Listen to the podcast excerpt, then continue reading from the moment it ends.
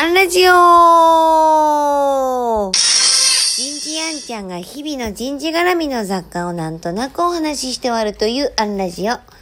日は比べずに憧れよう、こんなテーマでお話ししてみようと思います。えー、今日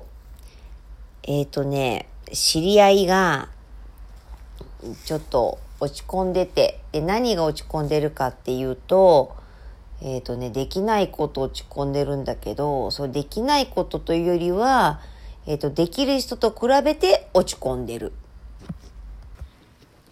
えっとね、わからなくはないんだけれどもっていうアドバイスをしたんです。あの、ただ、比べることは差別じゃなくて査定じゃなくて、理解のためにだし、まあまあ私も若かりし頃は、まあ、前職のね、同期優秀だったんで比べてたような時期もあるんですけど、今は、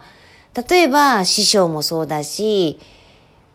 尾形公安さんもそうだし、シャクルトンもそうだし、こう、憧れだからすっごい遠い人、もう多分じゅうねん、にじゅうねんかかっても追いつけないよぐらいの人と比べるようにしています。そうすると比較じゃなくて、自己嫌悪じゃなくて、へこみじゃなくて、全部憧れに変わるから。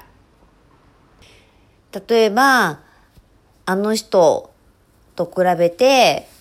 そうだな、勉強だけじゃなくて、仕事だけじゃなくて、うーんと、可愛くなりたいとかね、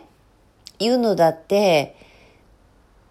えっと、おこがましいながらも、ガッキーみたいになりたいったら、嫉妬ではなくて憧れになるから。まあ、ガッキーみたいになりたいって、あんま思ってはないんだけど、あの、年齢がね、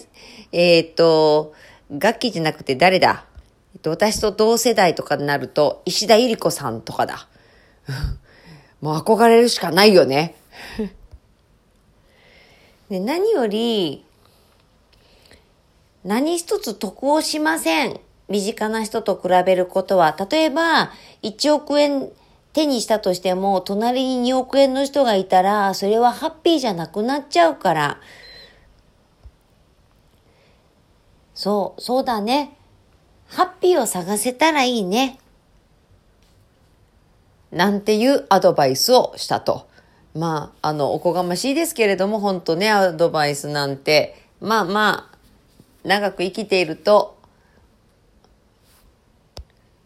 自分の心のなんかこう使い方というか